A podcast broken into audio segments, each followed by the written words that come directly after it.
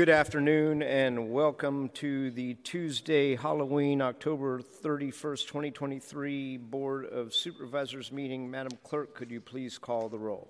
Thank you, Mr. President. Supervisor Chan. Chan present. Supervisor Dorsey. Dorsey present. Supervisor Engardio. Engardio present. Supervisor Mandelman. Mandelman present. Supervisor Melgar. Melgar present. Supervisor Peskin. Present. Peskin present. Supervisor Preston. Preston not present. Supervisor Ronan. Ronan present. Supervisor Safai. Safai present. Supervisor Stefani. Stefani present. And Supervisor Walton. Walton present. Mr. President, you have a quorum. Thank you, Madam Clerk. The San Francisco Board of Supervisors acknowledges we are on the unceded ancestral homeland of the Ramaytush Ohlone, who are the original inhabitants of the San Francisco Peninsula. As the indigenous stewards of this land and in accordance with their traditions, the Ramaytush Ohlone have never ceded, lost, nor forgotten their responsibilities as the caretakers of this place, as well as for all peoples who reside in their traditional territory. As guests, we recognize that we benefit from living and working on their traditional homeland. We wish to pay our respects by acknowledging the ancestors, elders, and relatives of the Ramaytush Ohlone community and by affirming their sovereign rights as First Peoples. Colleagues, please join me in the Pledge of Allegiance. I pledge allegiance to the flag of the United States of America and to the republic for which it stands, one nation, under God, indivisible, with liberty and justice for all. Colleagues, can we have a motion to excuse Supervisor Preston made by Supervisor Chan, seconded by Supervisor Walton, and we will take that without objection. Supervisor Preston is excused. Madam Clerk, do you have any communications? Yes, Mr. President. The Board of Supervisors welcomes the public to attend this meeting in person in the Legislative Chamber in City Hall, second floor, room 250. This meeting is airing live on SFGOV TV's channel 26, or you may view the live stream at www.sfgovtv.org. Alternately, you may submit public comment in writing in either of the following ways. Email your comments to bos at sfgov.org. Uh, if you do submit public comment via email, it will be forwarded to the members and included as part of the official file. You may also send written comments via the U.S. Postal Service to the San Francisco Board of Supervisors. The number one, Dr. Carlton, capital B period, Goodlett Place, City Hall, room 244 in San Francisco, California, 94102. If you need to request a reasonable accommodation under the ADA, contact the clerk's office at 415 554 5184. Uh, our office did not receive a request for language interpretation, therefore, we do not have interpreters at today's meeting. As a reminder, if you do anticipate a future need for language interpretation, please give the clerk's office a phone call at least 48 hours in advance of the meeting pursuant to the Administrative Code Section uh, 91.7 and call 415 554 5184. Uh, thank you, members. Thank you, Mr. President. Thank you, Madam Clerk. Colleagues, can we have a motion to approve the board meeting minutes of September 26? Motion made by Supervisor Mandelman, seconded by Supervisor Walton. On that motion, a roll call, please. On the minutes, Supervisor Safai. Safai, aye. Supervisor Stefani. Stefani, aye. Supervisor Walton. Walton, aye. Supervisor Chan. Chan, aye. Supervisor Dorsey. Dorsey, aye. Supervisor Engardio. Engardio, aye. Supervisor Mandelman. Mandelman, aye. Supervisor Melgar. Melgar, aye. Supervisor Peskin. Aye. Peskin, aye. And Supervisor Ronan. Ronan, aye. There are 10 ayes. The minutes will be approved as presented after public comment. Madam Clerk, could you please read the consent agenda? Items 1 through 8 are on consent and considered to be routine. If a member objects, an item may be removed and considered separately. Would any member or members like an item or item severed? Seeing none, a roll call. Actually, we'll take that same house, same call. The ordinances are passed on first reading, finally passed, and resolutions adopted.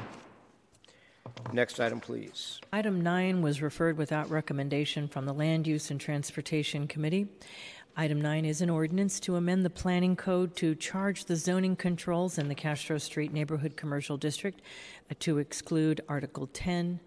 Uh, I, I'm sorry, I said charge the controls, but I meant to change the zoning controls uh, pursuant to the Castro District Neighborhood Commercial District to exclude Article 10 landmark buildings from use size limitation and allow nighttime entertainment with a conditional use authorization on the second floor and to affirm the CEQA determination and make the appropriate findings. Roll call. On item 9, Supervisor Safai. Safai, aye. Supervisor Stefani. Stefani, aye. Supervisor Walton. Walton, aye. Supervisor Chan. Chan, aye. Supervisor Dorsey. Dorsey, aye. Supervisor Engardio. Engardio, aye. Supervisor Mandelman. Mandelman, aye. Supervisor Melgar. Melgar, aye. Supervisor Peskin. No. Peskin, no. And Supervisor Ronan. Ronan, aye. There are nine ayes and one no, with Supervisor Peskin in the dissent. The ordinance is finally passed. Next item, please. Item 10 is an ordinance to amend the administrative code to remove the authorization for cash revolving funds for certain city departments and to reduce the maximum amount of the cash revolving fund for the Port of San Francisco. Roll call. On item 10, Supervisor Safai. Safai, aye. Supervisor Stefani. Stefani, aye. Supervisor Walton. Walton, aye. Supervisor Chan. Chan, aye. Supervisor Dorsey. Dorsey, aye. Supervisor Engardio.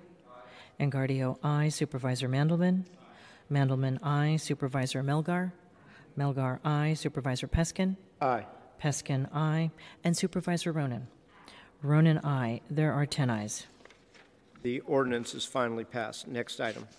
Item 11 is a resolution to retroactively approve the Seventh Amendment to a contract for the YMCA Urban Services Truancy Assessment and Resource Center. This is a, a program between the YMCA Urban Services and the city for a not-to-exceed grant increase of approximately 5.3 million, a one-year extension to include a new term of July 1st, 2013 through June 30th, 2024. Same house, same call. The resolution is adopted. Next item. Item 12, resolution to approve the emergency declaration of the San Francisco Public Utilities Commission pursuant to Administrative Code, Section 6.60, to contract resources to perform sewer, main, water main, and street repairs on Fillmore Street between Green Street and Union Street, which were damaged by a water main failure uh, with a total estimated cost not to exceed $5 million. Same house, same call. The resolution is adopted. Next item. Item 13, resolution to accept a gift of design documents with an estimated value at approximately 1.2 million from the Friends of the Harvey Milk Plaza to assist Public Works in the redesign of the Harvey Milk Plaza and to affirm the CEQA determination. Same house, same call. The resolution is adopted. Madam Clerk, could you read 14 and 15 together? Yes, items 14 and 15 comprise two resolutions that pertain to the Mission Rock facilities and services. Item 14 authorizes the issuance and sale of one or more series of special tax bonds for the Special Tax District number 2020-1 for approximately 58.3 million to be pa- uh, repaid from development special taxes, the office special taxes and shoreline special taxes levied in tax zone number 1 of the special tax district as applicable to approve related documents including an official statement, a second supplement to development special tax fiscal agent agreement, an uh, office special tax fiscal agent agreement, Shoreline Tax Zone Number One Special Tax Fiscal Agent Agreement, the Bond Purchase Agreement, and Continuing Disclosure Certificate, and to interpret the rate and method of uh, apportionment of the special tax. And item 15, this is a resolution to approve certain documents and actions related to a pledge agreement by the city, the Infrastructure Financing District Number 2, and development special tax bonds for uh, CCSF Special Tax District Number 2020-1, and to determine other matters in connection with both items. Same house, same call. The resolutions are adopted. Next item. Item 16 was referred without recommendation from the Budget and Finance Committee. Item 16 is a resolution to approve a Fourth Amendment to a contract for the Japanese Community Youth Council Opp- Opportunities for All intermediary program between the Japanese Community Youth Council and the city to increase the grant uh, by uh, approximately 3 million for a total not to exceed amount of 13.3 million uh, with no change to the grant term. Supervisor Chan. Thank you, President uh, Peskin. Uh, colleagues, uh, this was voted out um, of the Budget and Finance Committee without recommendation for very specific reasons. Uh, this is not because we do not endorse the work that uh, Japanese Community Youth Council has done through the Opportunities for All. Uh, in fact, we are um, we are grateful for the for their service and for the last decades um, for quite some time. What this is, though, is that um, we we just to, uh, as a reminder, this came before us uh, in the past as an item that was uh, identified last just last year that um, you know the contract uh, in its totality really should have come to the board for approval. Um, so it was retroactive approval to start off with, and then um, now that they're coming back for additional not to exceed um, because um, there seems to be a discrepancy in terms of data tracking between the Department um, of uh, Children, Youth, and their families. Uh, OEWD, our Office Economic Workforce Development, and our Human Rights Commission. So finally, they came together uh, and provide the most up to date information to our budget and legislative analysts. Um, though there's still questions, uh, it was uh, with that, our budget and legislative analysts recommended an audit with our controller, which has it's going to take place. Um, there's also a new RFP uh, for this actually came out uh, this summer, and we will see new results in 2024.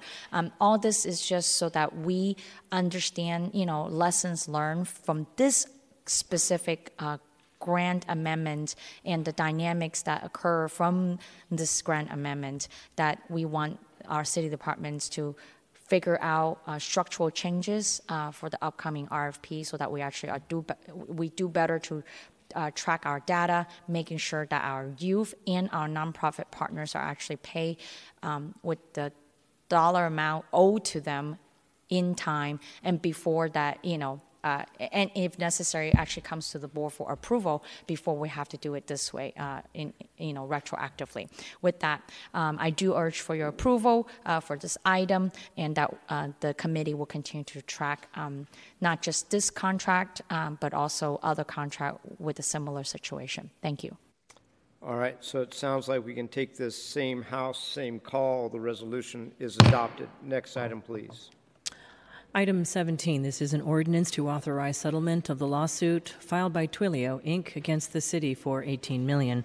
This lawsuit involves a claim for refund of telephone users' tax and access line taxes and related penalties and interest uh, for tax periods June 1st, 2009 through and including December 31st, 2018. Same house, same call. This ordinance is passed on first reading. Next item. Item 18, uh, this is a, a, a, charter amendment to amend the charter of the city and county of San Francisco to provide that the mayor must affirmatively approve in writing certain San Francisco Municipal Transportation Agency proposals as part of the SFMTA's proposed budget or budget amendment. Proposals subject to the approval requirement include changes to fares, parking meter maximum rates, and hours or days of parking meter operation at an election to be held on March 5th, 2024. Uh, the question is Shall this charter amendment be continued? And seeing no names on the roster, oh, Supervisor Safai, I can't read your mind. Right. You, I don't even think you have to do that. I think the way the question is written, which says, Shall this charter amendment be continued? I can take this same House, same call. The item is continued one week. Next item, please. Item 19, this is a charter amendment, first draft, to amend the charter of the City and County of San Francisco to establish within the charter the Department of Emergency Management, the position of the Director of the Department, and the Director's qualifications and appointing authority at an election to be held on March 5th, 2024. Same House, same call. This item is continued one week. Next item, committee reports, please. Yes. For the committee report, item 20 was considered by the Land Use and Transportation Committee at a regular meeting on Monday, October 30th. Item 20 was not sent as a committee report. Next item. Items 20, 21 and 22 were considered by the Rules Committee at a regular meeting on Monday, October 30th. Item 21 was also not forwarded to the board as a committee report. Item 22 was recommended as amended, bearing a new title, striking the requirement for the Police Commission to hold annual meetings regarding community policing and foot and bike patrols. Item 22 is an ordinance to amend the administrative code to require the Chief of Police to adopt a foot and bike patrol strategy for the police department. Supervisor Safai. Yeah, I wanted to take a moment to talk about uh, item number 22, um, foot patrols. Really appreciate all my co-sponsors. I think that I have Supervisor Peskin, Guardio, Walton, uh, Ronan, uh, Stefani Dorsey, um, and Melgar Chan. I think we almost have everybody uh, on board. Sorry, I'm trying to remember off the top of my head. Supervisor Chan, thank you um, for your early support. Um, but this is something, uh, colleagues, I think we've discussed for a number of years. I think all of us have wanted to see um, police presence back in the community, uh, regardless of the number of officers that we have within the department. Um, this is something that c- true community policing is building trust within the community, having presence within that community. Um, Supervisor Engardio asked for there to be also bike and so we did that. So thank you for that uh, suggestion. I think that was an oversight on our part. Appreciate that. So it's both foot and bike patrol. Um, but the truth is, colleagues, when police are present in the community, crime goes down.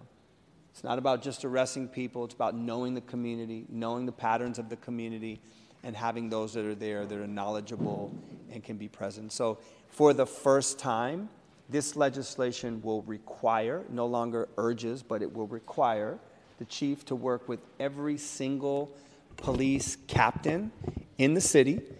And over the next two months, they will come up with a plan. The resources are there. This is, will not require any additional resources. Right now, it's optional. The money is there for optional foot patrols. We are saying the time has come for this to be required in every part of San Francisco, not just selective parts of San Francisco.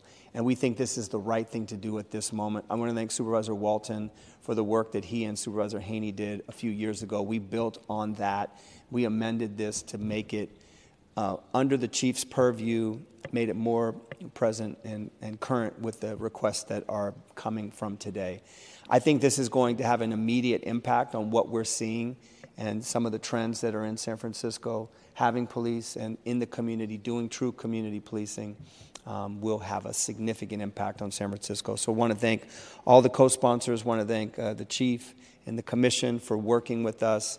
And um, I believe, you know, once this happens, beginning January 1, we'll begin to see some significant improvement in the way San Francisco is viewed and the way the community views the police.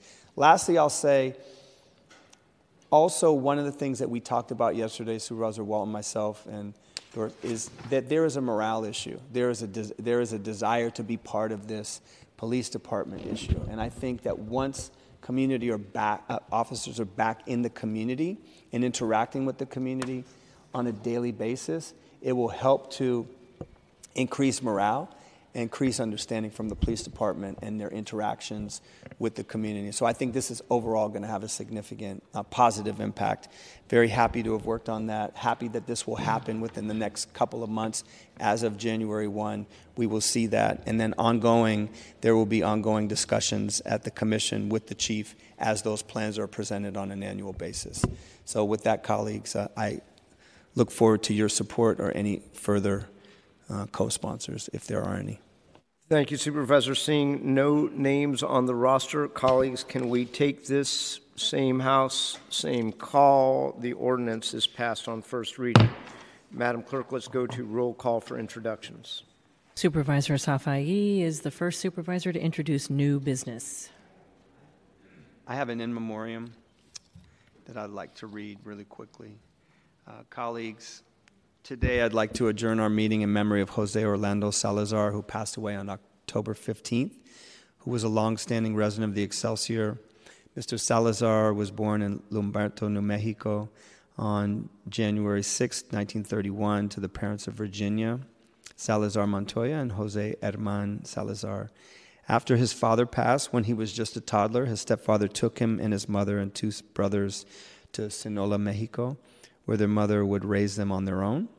At a young age, he had to work. He and his brothers taught themselves how to read and write in Spanish and English, and he worked in the gold mines in Sinaloa, Sinaloa, sorry, which is where he met the love of his life, Maria Salazar. They had two children at the time. With the gold he put aside, he was able to save enough money to return to the United States to establish a new life for his family. He and his brothers later sent for his wife, kids, and mother. They made San Francisco their home, where he and Maria had four more children. He joined the Laborers Union Local 261, October 26, 1952, where he worked for 70 plus years, um, receiving a 70 year pin. Aside from the union, he worked many side jobs and would have his kids and nephew help him, teaching the value of hard work and determination. He, had, he was a hardworking man who fostered the importance of good work ethic to his children, nephews, nieces, and grandchildren. He was able to buy multiple homes for his family as well as to provide for his in laws in Sinaloa, purchasing a meat market there so the family could thrive. Orlando was a loving and caring husband, father, grandfather, and uncle who put his family first.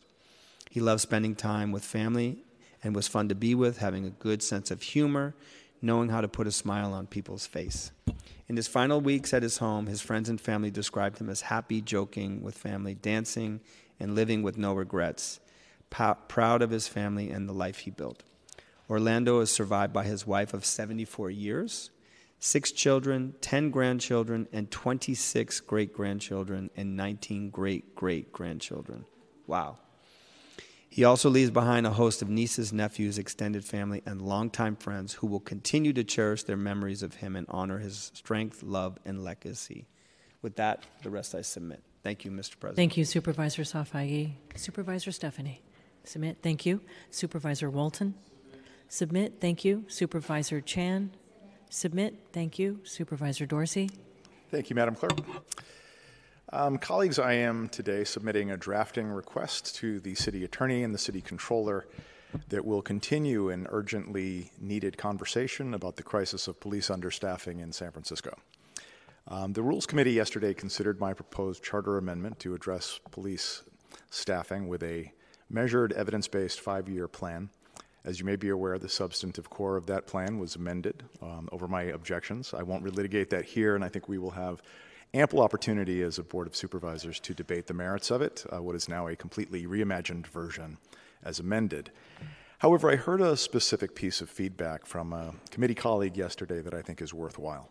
Uh, many times during the committee meeting, it was noted that significant provis- provisions of the proposed measure, um, those tying real dollars to otherwise uh, empty words on paper, did not need to be in a ballot measure uh, because the mayor and also this board of supervisors on any given Tuesday um, could enact them.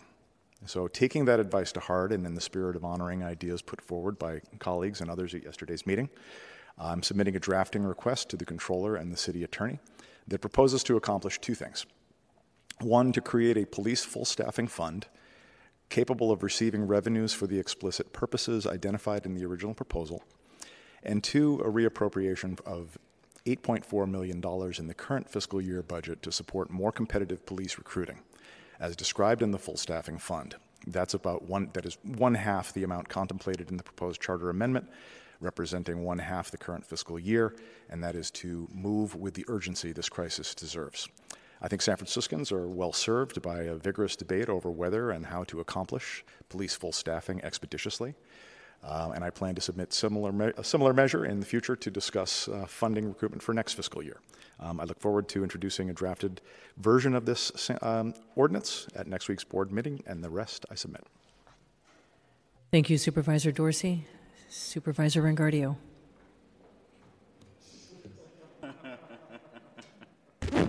Colleagues, on this Halloween day, I am dressed as the character Joy from the movie Inside Out. My staff is dressed as the other characters of the movie. Um, it takes all the emotions to deal with the challenges we face in San Francisco, but we must always lead with joy. I know we need to lay foundations of good foundations for public safety, for education, for housing, uh, for our local economy. And we're going to do this so all San Franciscans can have joyful lives. So as we do this hard work, let's celebrate the joy that already exists in San Francisco as we create more. Thank you. The rest I submit. Thank you, Supervisor Engardio. Supervisor Mandelman. I have no joy. No. I have joy. That, that is I have, true. I have a charter reform drafting request, everybody, uh, as well as a resolution I'm introducing. So, first on the uh, charter reform drafting request, um, we have asked the city attorney's office to prepare an effective governance charter reform package for the November 2024 ballot uh, in the hopes of delivering more accountable decision making at City Hall and more effective administration of city departments. As you may have noticed, there has been quite a bit of talk of charter reform of late. In August, the Claremont McKenna College's Rose Institute of State and Local Government released a report outlining expansive reforms to the city charter to expand mayoral powers and reform the city's election ballot measure and commission system systems.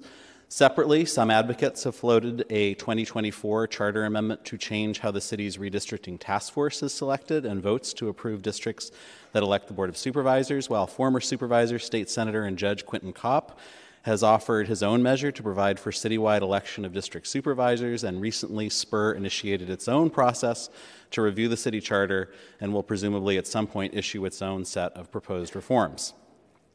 The concern that our city government is deeply broken is, of course, not new. It was 15 years ago that Joe Eskenazi labeled San Francisco the worst run big city in the United States. However, um, it has seemed to me that the hunger for a better governed city is palpable and broadly felt today in ways that create new opportunities to take a look at our city charter and consider better ways of doing things. To that end, I and my staff have been having conversations with lots of smart folks inside this building and outside the building over the last several months, probably longer than that, to try to identify a set of reforms that might be able to win broad support in City Hall and with voters and leave our city government in better shape to actually do the work that our people expect. Um, we have six concepts. Um, the first four, I believe, are baked. Uh, the last two are continuing to be uh, processed and considered and um, shaped by stakeholders. Um, the first is uh, to repeal a prohibition on deputy mayors that exists uh, in the charter, has for many decades. Um, it envisions a, uh, a, mayoral administration that sits back and allows commissions and the city administrator and other elected officials to, uh, to govern the city without any kind of central uh, oversight from a mayor's office. Now, I actually think we do need an executive uh, in the city, and I think it makes sense to have that person able to use people like deputy mayors. Um, and so I think at the very least we should take that prohibition out. Um, so I'm proposing that we do that. Second, um, I'm proposing that we allow the mayor the authority to fire the directors of most of the departments uh, that are currently overseen by commissions. Um, we uh, talk about how we have a strong mayor system. In many ways, we do. This is certainly not a city administrator or county administrator uh, system, um, but we do check the powers of the mayor, and in many ways, that's important. Um, the charter's check on the mayor's authority to unilaterally hire department heads is intended to deter nepotism and cronyism, and a shared appointment process can help elevate a diverse pool of qualified candidates. However, providing the mayor with the ability to uh, get rid of directors of departments within the executive branch would, I think, clarify the chain of command and allow a mayor to act quickly when that mayor felt a change in leadership was needed. Third, um, I believe that it makes sense to allow the mayor to veto Board of Supervisors appointments to commissions that have split appointments on bodies where the mayor can already reject uh, mayoral appointments. Um, whereas the Board of Supervisors can block mayoral appointments to boards and commissions, the, currently, the mayor currently has no such re- reciprocal check on board appointments. I think it would make sense and create balance to have some reciprocity there, um, and I'm hoping that a majority of you will agree. Um, fourth, uh, the Board of Supervisors is the legislative body of the City and County of San Francisco. Um, I think it makes sense for us to do the work of legislating, and yet our charter provides for a minority of this body to go to the voters with initiative ordinance, allows the mayor to go to the voters with initiative ordinances.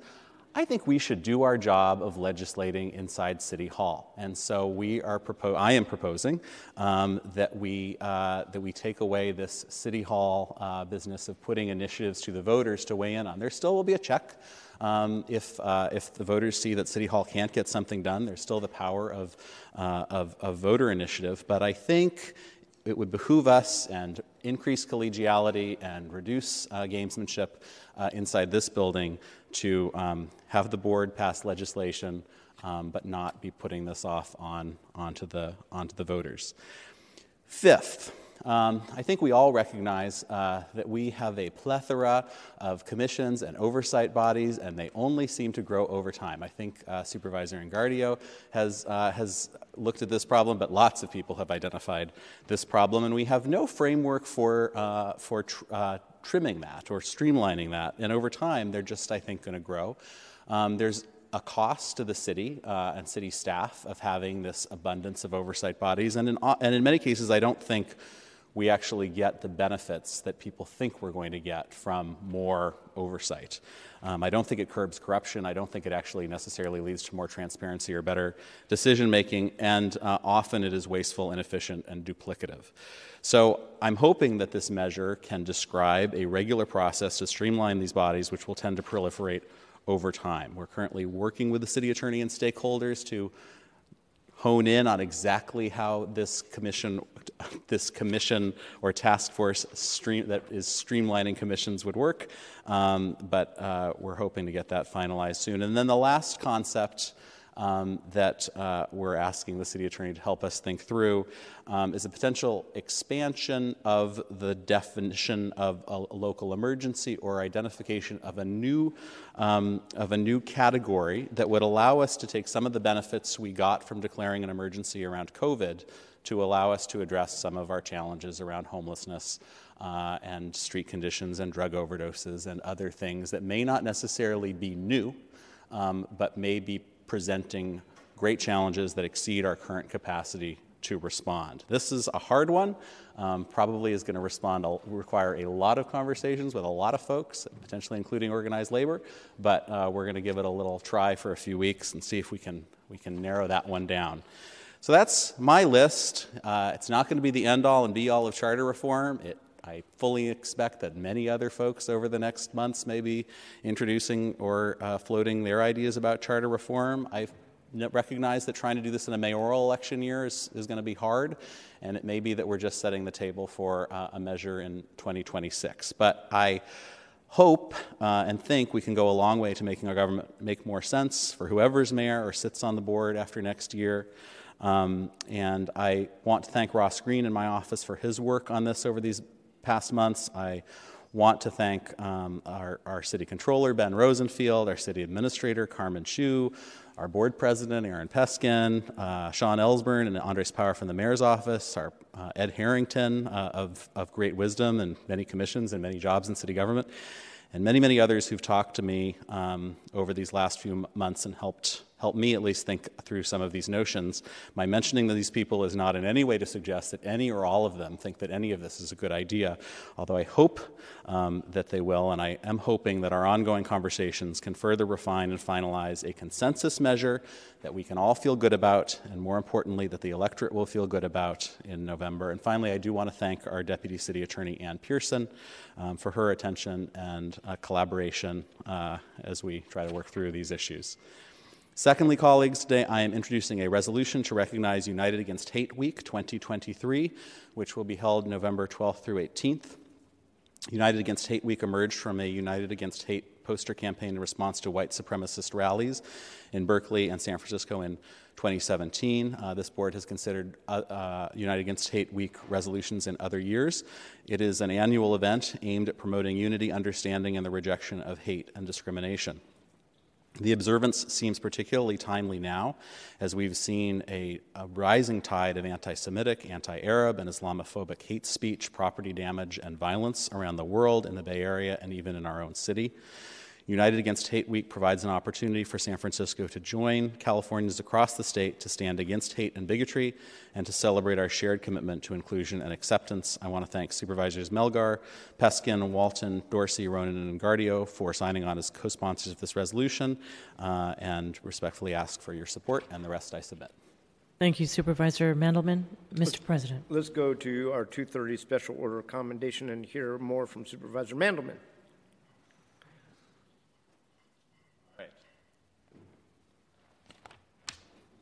Thank you, President Peskin. Um, Dr. Fromer, come on up. Find yourself a spot by a microphone.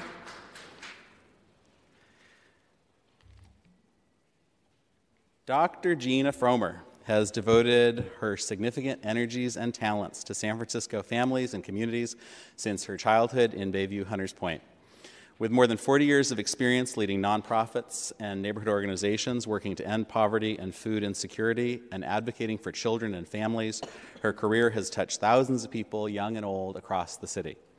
A sixth generation San Franciscan, my goodness, uh, Dr. Fromer began her community work as a counselor for young community developers. From there, she moved to the Potrero Hill Neighborhood House while studying for a psychology degree at SF State and raising three sons.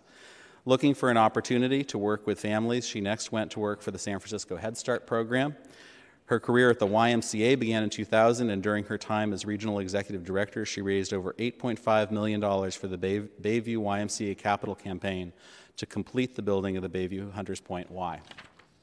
She rose through the Y's ranks to become district vice president, overseeing the Bayview, Buchanan, and Mission branches, which serve over 15,000 families. As California State Director at the Trust for Public Land, Gina created new parks in park poor neighborhoods in Los Angeles and San Francisco.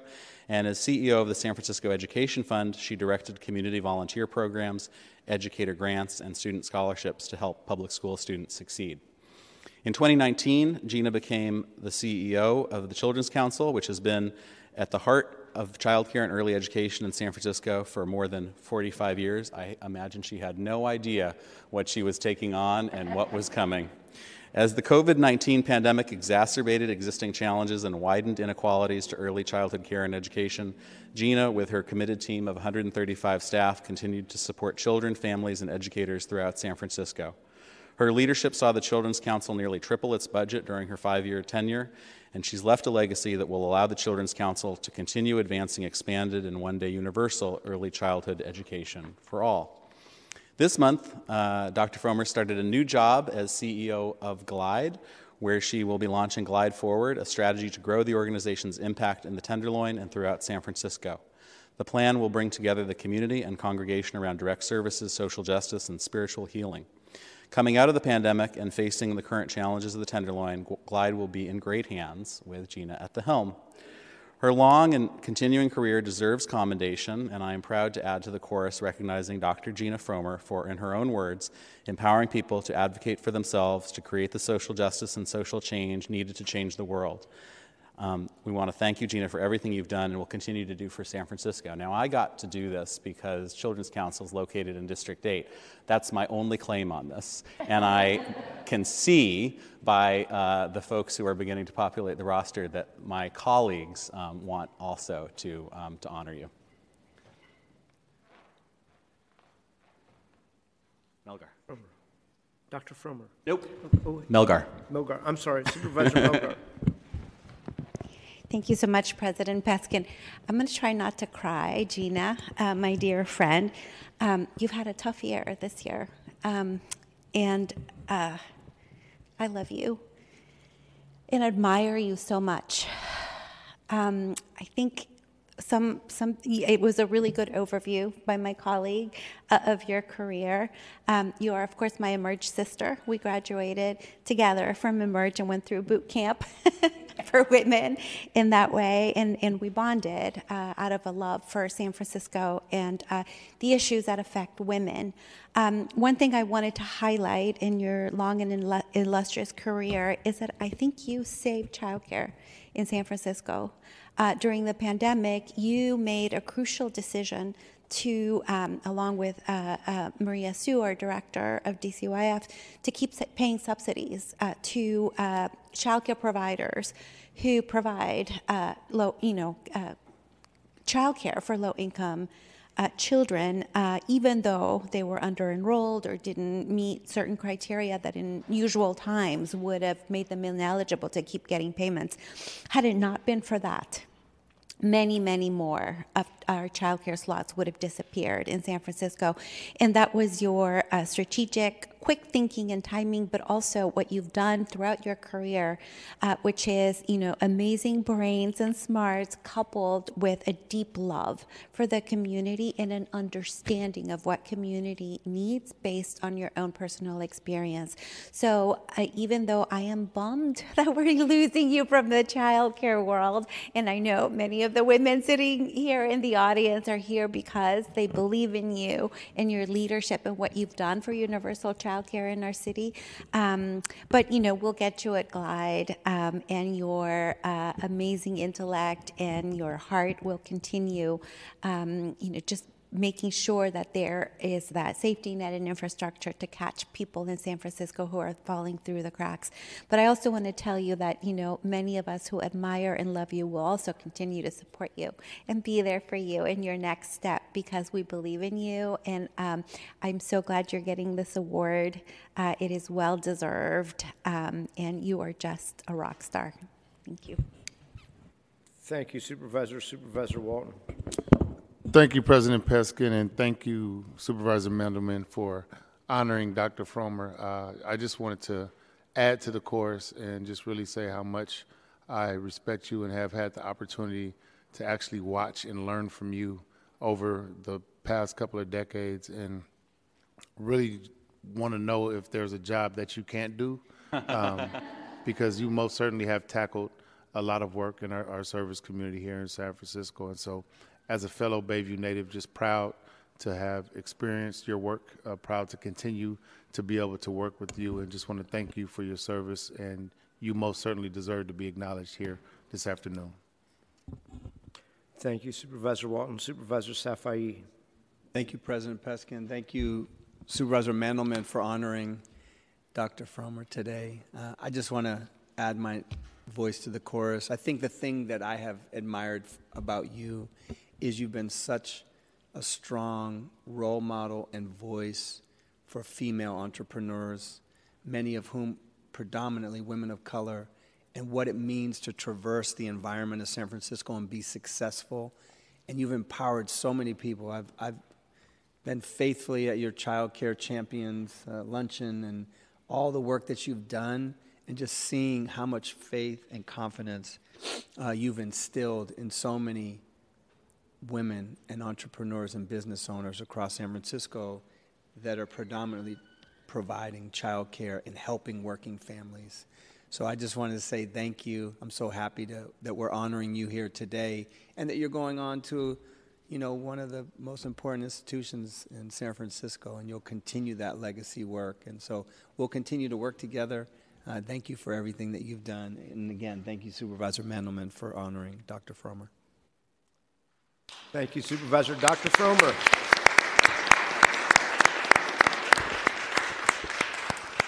Wow, um, I think this year was a tough year for me. I thought I thought I was going to have some tears today, but I'm a little teared out. I lost my husband July 1, and so, um, but he was an amazing contributor to our city and, and the love of children as well. Thank you, Board of Supervisors, especially Melgar and Mandelman. I you know, when you're a humble leader, you, you kind of just get in there and do the work. You don't really care about recognition, but it's nice to have it. Today, as I go forward to one of the most important roles, I think, in my career, to really help San Francisco heal from the ten- tenderloin outward. And that's why I'm here. As a young mom, I remember um, walking into Children's Council like desperate. You know, my three babies. I was pregnant actually with my two, but it was three. I count them all. And saying, I need help. I need childcare. I want to go back to work and go to school.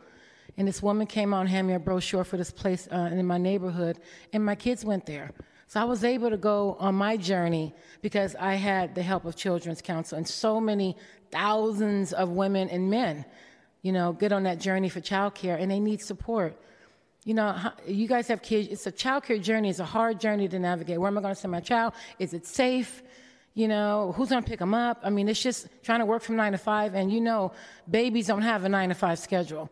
So, Children's Council, we work on, they've worked on for 50 years. I just came along at a time of the journey when they needed me around COVID and making sure that the city leans into its commitment to, for childcare. And, and, and, you know, I'm looking at all of the people that I come to the office with Naima knocking on your door saying, you guys have to make sure Prop C passes. Protect Prop C. It is not just for you and me, it's for the future of our children.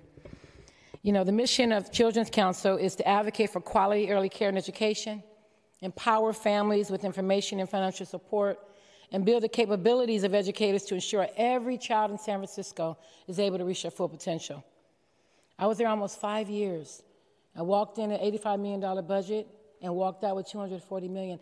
It sounds like a lot, but that's stewarded money. Your money going back to community, back to community. That's, that's what's supposed to happen.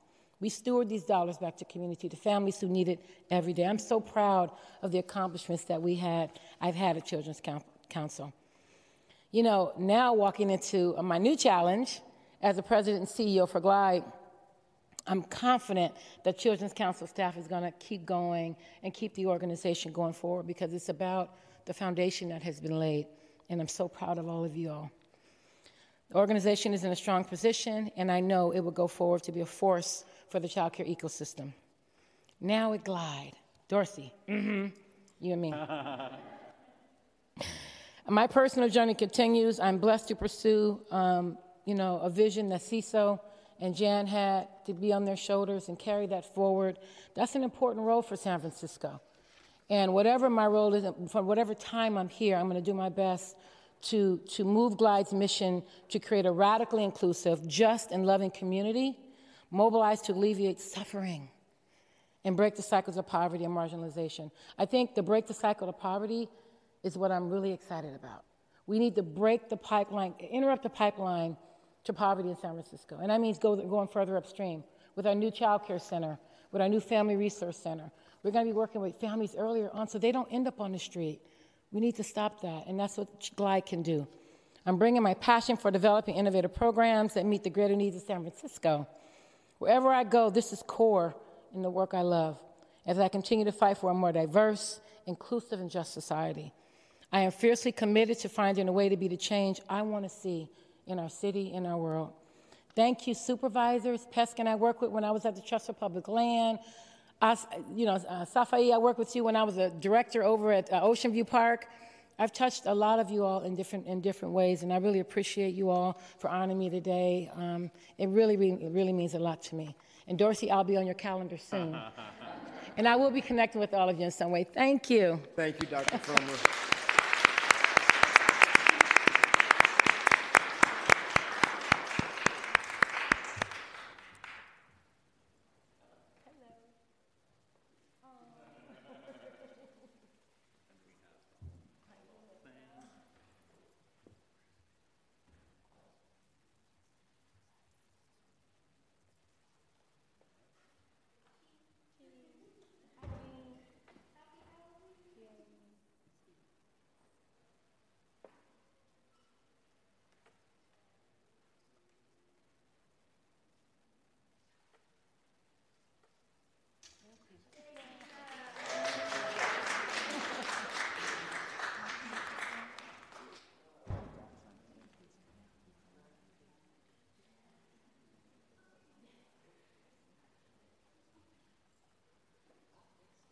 Madam Clerk, let's go back to roll call for introductions. We'll pick right back up with Supervisor Melgar.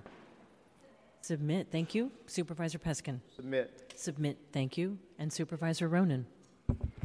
Thank you, colleagues. Um, today I have two items. First, I just want to mention that the timing of uh, this item is the first item is interesting um, because despite the fact that the board has appropriated over $140 million in the last two years to SFPD, Supervisor Dorsey continues to push for more. Meanwhile, we have had a growing number of vacancies. We're up to 144 in our beleaguered behavioral health program at DPH, and we have not heard a word, and that is very telling. So today I am introducing a resolution calling on the Mayor's Office and the Department of Human Resources to initiate an emergency hiring plan with recruitment and retention incentives for behavioral health care workers in order to fill our growing city employee vacancy and vacancies at city contracted providers. These are vacancies for critical positions that address the current mental health and drug addiction crises we are facing in our city and that are limiting the ability of the Department of Public Health to successfully address the growing overdose epidemic in our community. There is currently an unprecedented national workforce shortage of behavioral health workers, exacerbated over the past several years in San Francisco by the high cost of living.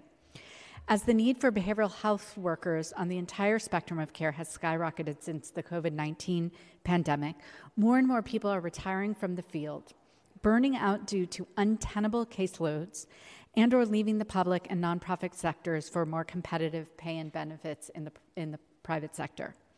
Some of our city contracted organizations providing behavioral health services to our city's most acute individuals are experiencing vacancy rates as high as 30 to 40%. Within our own departments, DPH's behavioral health services has 144 vacancies. These workforce shortages are hindering our ability to provide individuals experiencing severe mental and behavioral health crises with vital services and access to desperately needed medical care. The shortage of data analysts is making it impossible for policymakers to evaluate the success or lack thereof of dozens of interventions at work to address this crisis. Despite this widely acknowledged workforce shortage, San Francisco has not implemented any recruitment or retention incentives for any behavioral health worker in order to address the high vacancies at the city and provider levels. At the same time, we've bent over backwards for the San Francisco Police Department to help address their vacancies, recruitment, and retention concerns. As I mentioned, since 2022, the board has approved an infusion of 149 million into police department to help sustain their staffing levels, fund recruitment incentives, and increase retention bonuses. At the same time, we have made zero investment in increasing the workforce of behavioral health professionals. At this point, I think it's fair to say the mayor's office has been playing games with San Franciscans, despite lives hanging in the balance. On one hand, she says she supports mental and behavioral health investments to address public health issues that are present every day on our streets. She says she supports tested and effective public health interventions, including safe co- consumption sites and treatment on demand. But words have no meaning if actions don't align.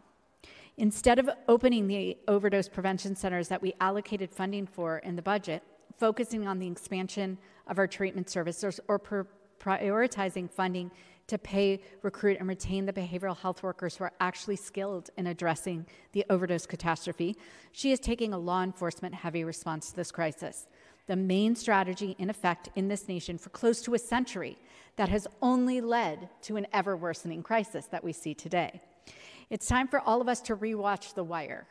It's been a while since you've all seen The Wire, I'm sure, but if you watch it, I think it is the most brilliant depiction of the abject failure of the war on drugs the war on drugs that we're re, re uh, uh, instituting in San Francisco. The mayor's ballot measure designed to punish substance users enrolled in general assistance programs is the war on drugs 2.0. Arresting substance users on the street and throwing them in jail just to be re released into the same conditions they were living before being arrested is the war on drugs 2.0 dumping hundreds of millions of dollars into the police department without fully staffing the health department is war on drugs 2.0. When will we learn that making the same mistakes over and over again will never produce different results? This needs to stop now. We need to stop trying to address a public health issue with criminalization and law enforcement, and we need to start spending our money effectively, prioritizing initiatives that address the root causes of poverty and addiction. Moreover, we must begin to fully fund and support our healthcare workers who have been and continue to save lives on our streets every single day. I'm calling on the Mayor's Office and the Department of Human Resources to implement an emergency hiring plan that includes incentives for recruitment and retention of our behavioral health workers so we can finally start addressing the root causes of the crisis experienced by some of our city's poorest residents. I want to thank Supervisors Walton, Peskin, Preston, Chan, Melgar, and Safai for their early co sponsorship. Uh, and I look forward to continuing this conversation uh, in a more balanced uh, way and talking about healthcare workers and not just police for every problem we have in the city. Secondly, colleagues, today I will be joining the mayor to uh, in, in, introducing an ordinance to extend, extend the sunset date of authorizing the Department of Homelessness and uh, Supportive Housing to enter into and amend contracts without requiring competitive bidding for services related to sites and programs for people experiencing homelessness. When we first passed this ordinance in April of 2019, we had a goal of reducing homelessness below 5,250 people. Uh, despite some progress, we unfortunately have not achieved this goal. And this waiver has been critical to opening new sites in an expedited manner to get people off the streets and uh, living in temporary, dignified, and long term housing. I hope you'll uh, join me in extending um, this uh, sunset date, and the rest I submit. Thank you, Supervisor Ronan. And seeing no other names on the roster, that concludes the introduction of new business.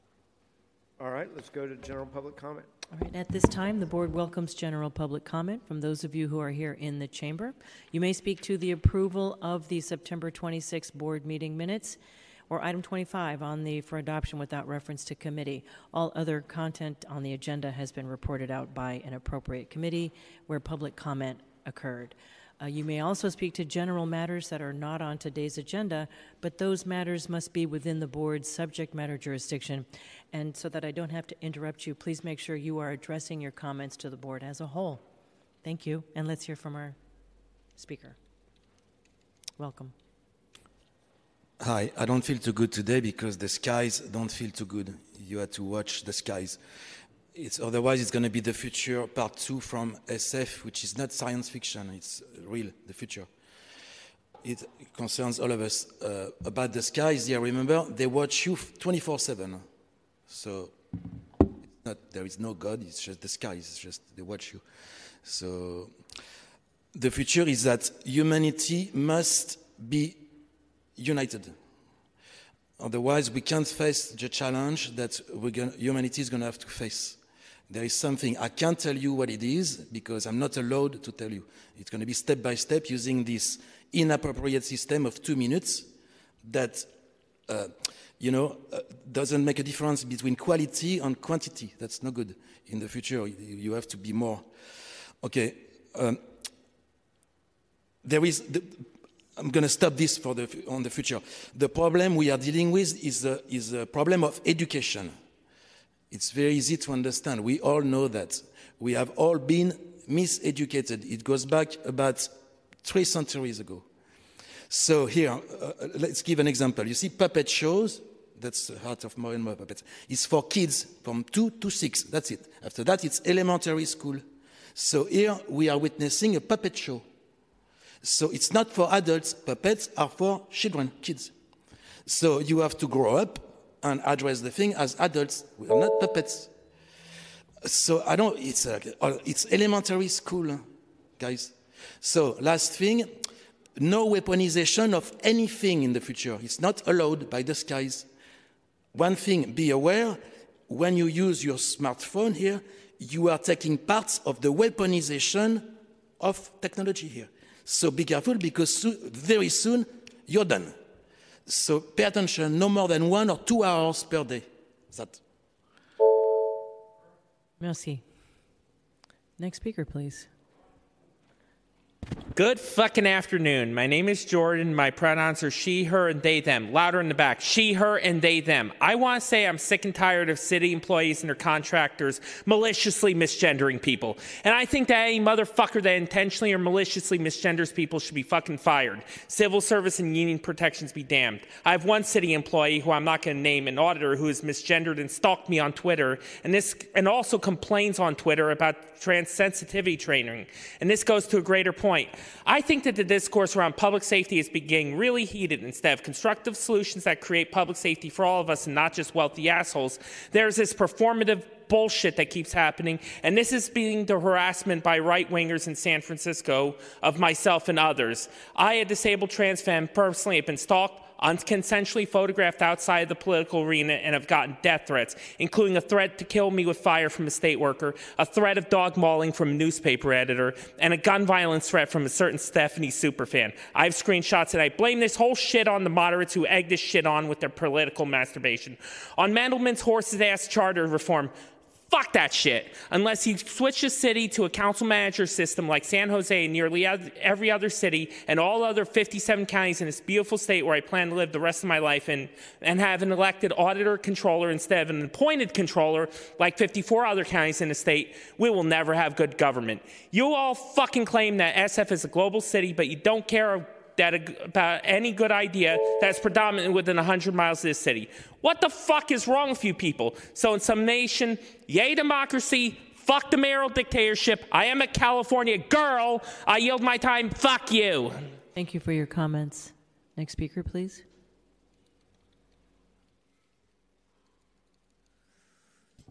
Just gonna wait for it to reset. Okay.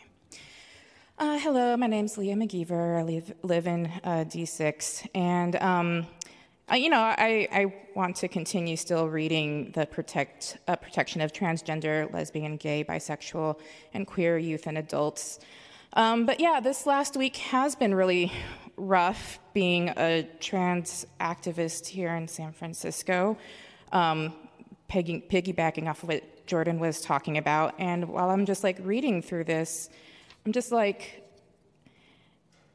I didn't expect when my wife came out as trans in December 2021, and I quickly got on board and, and learned as quickly as I could, you know, where I was ignorant of, of what that meant to be trans. Um, and, you know, started showing up and being vocal about educating people and protecting trans kids and fighting against the tide of this transphobia and all these laws that are passing in this country, I really didn't expect to be so attacked by local San Franciscans, even those in City Hall who hide behind anonymous online social media accounts and say vile, horrid things about me and Jordan. And I mean, I don't know why they aren't attacking. Cis men if transphobia isn't the problem or, or homophobia isn't the problem, misogyny isn't the problem. Um, so, just it's really draining. It's not fun.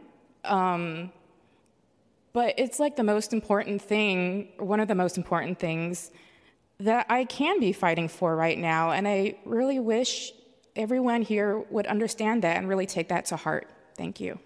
Thank you for your comments. Next speaker, please.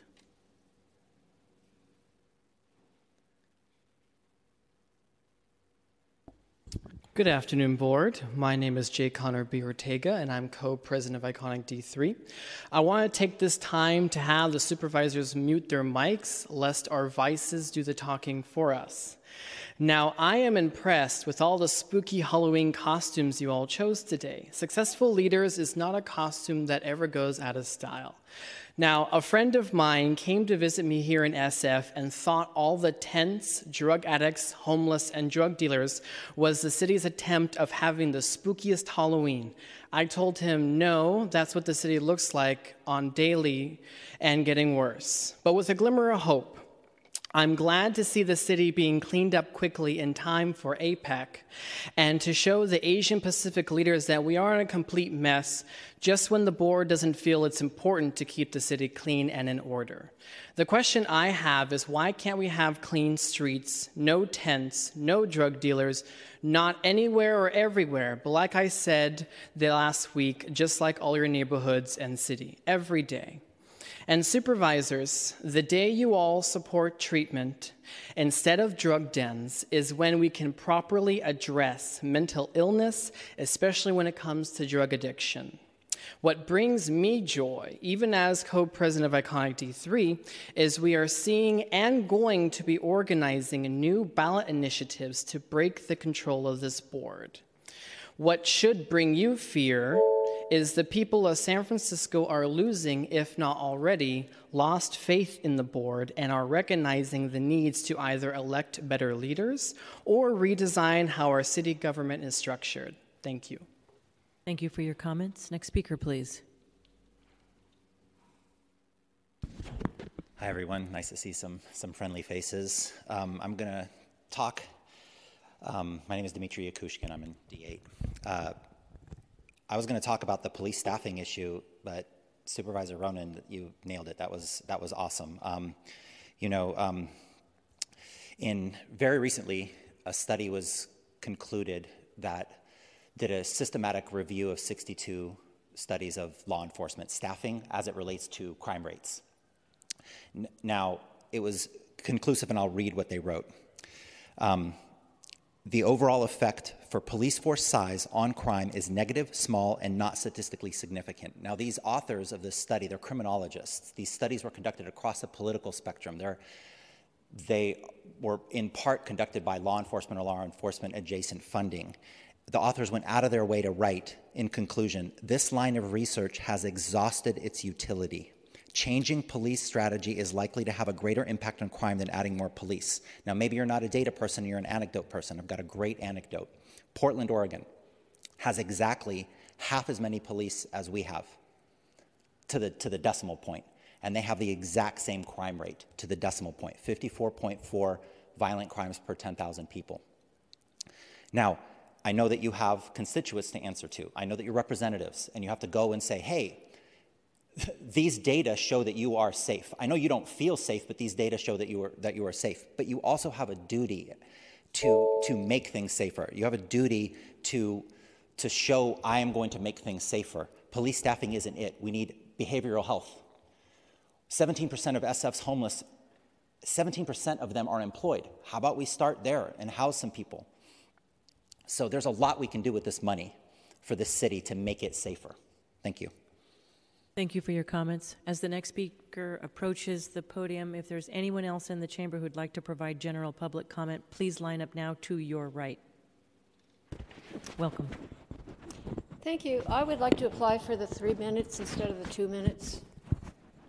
I'm setting your timer for two minutes. Um, yes, and it's if you apply, you can have a consensus of the supervisors to agree to give me three minutes. I need the three minutes, please. Ma'am, you can I have see a lot that to say. I haven't timer been here in has about started. five or six years, and the last time I implemented the essential trips for the seniors. I, I believe that uh, Ma'am, the we could have a podium vote. timer is ticking. You have a minute 33 left. Here I stand with my head back in my hand, wondering what on earth I have done wrong. There's a cloud that has sh- overshadowed me. Take the light from my eyes, I cannot see. Somebody tell me to fight on, brave warrior. Last week I was kidnapped, I was tortured. I was beaten, I was terrorized, and it was done by shrinks at the Sutter House Hospital. All my property has been taken. I have been 40 years in the trenches in this town. I know how to fix it. I have 17 years of college and a genius IQ, but I have had only obstruction. Everything that I own has recently been taken. I've been to Preston to ask for help. I've been to the police, the, the sheriff's obstructive justice, with five broken bones and severe brain damage, and nobody on my team I fight on. I ask for people that want to help to make this a safe place for me and other people to make sure there is security and not, you know, uh, supposable obs- uh, security. My number is 408 516 7759. If there are any attorneys that want to fight with me and other people who would like to join in so that the good guys are winning and not always the bad guys, please help. Thank you for your comment. Mr. Duffy? Mr. President, uh, I, I like the idea of look, looking at issues in the city and things that have been chronically problematic for years, like homelessness, and trying to think of a different way of doing doing it. I, I like that idea. Charter reform, I don't know exactly how it would work out. I know we have other problems like homelessness or or, or corruption uh, involving the garbage company that are you know quite long term that we could be re- working on. For example, uh, problems like uh, when has the Federal Reserve ever controlled inflation? When? Or, or when has the United Nations ever stopped any kind of wars from happening? Thank you. Thank you for your comments. All right, this is looking like the last speaker. Unless there's anyone else in line who hasn't spoken, please line up to your right. Welcome. Uh, good afternoon, Board of, Board of Supervisors. First of all, I wanted to thank the two police officers that um, chased after those people that were throwing bombs in the city. So great job to them. Um, it's really nice that we have public safety looking out for us. So great job to the police department. Um, the second thing I wanted to talk about is um, when doing my research, I noticed something that everybody, everyone in here, the Board of Supervisors, should be aware of. So I'm looking at the CDC port quarantine stations, and San Francisco and Northern California is linked to Wyoming. And I don't think anybody in here wants Wyoming influencing our decisions in San Francisco. So you definitely want to take a look at that because that's what's happening. It's even worse when you look at Los Angeles, LAX. Um, they cover Nevada, Utah, and Colorado. So anybody that's traveling to Nevada, Las Vegas, Utah, um, if they're from San Francisco, they bring back that influence. And that's probably where all your problems are coming from. Um, Texas is even much worse. It's three different states influence Texas. So definitely something that everyone in this room should take a look at. Again, it's the CDC quarantine stations, um, especially with COVID, um, lingering COVID. Um, these people have influence over public health, public safety. So again, I urge you, each, each and every single one of the Board of Supervisors to take a look at that. Thank you. Thank you for your comments. All right, Mr. President. All right. But note, noted. All right, we heard, we heard you. We, we're good. All right, are there any other members of the public who would like to testify for general public comment? That, that's it? You're done? Thank you, ma'am.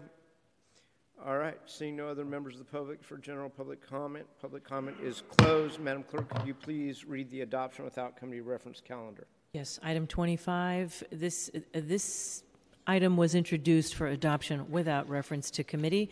A unanimous vote is required for adoption of this resolution on first reading today. Alternately, a member may request this resolution to go to committee. Item 25, resolution to urge the San Francisco Department of Elections to report back on the implementation of Assembly Bill number 57 for the 2024 elections. Seeing no names on the roster, same House, same call, the resolution is adopted. Madam Clerk, could you please read the in memoria? Yes, today's meeting will be adjourned in memory of the following beloved individual on behalf of Supervisor Safai for the late Jose Orlando Salazar. We are adjourned.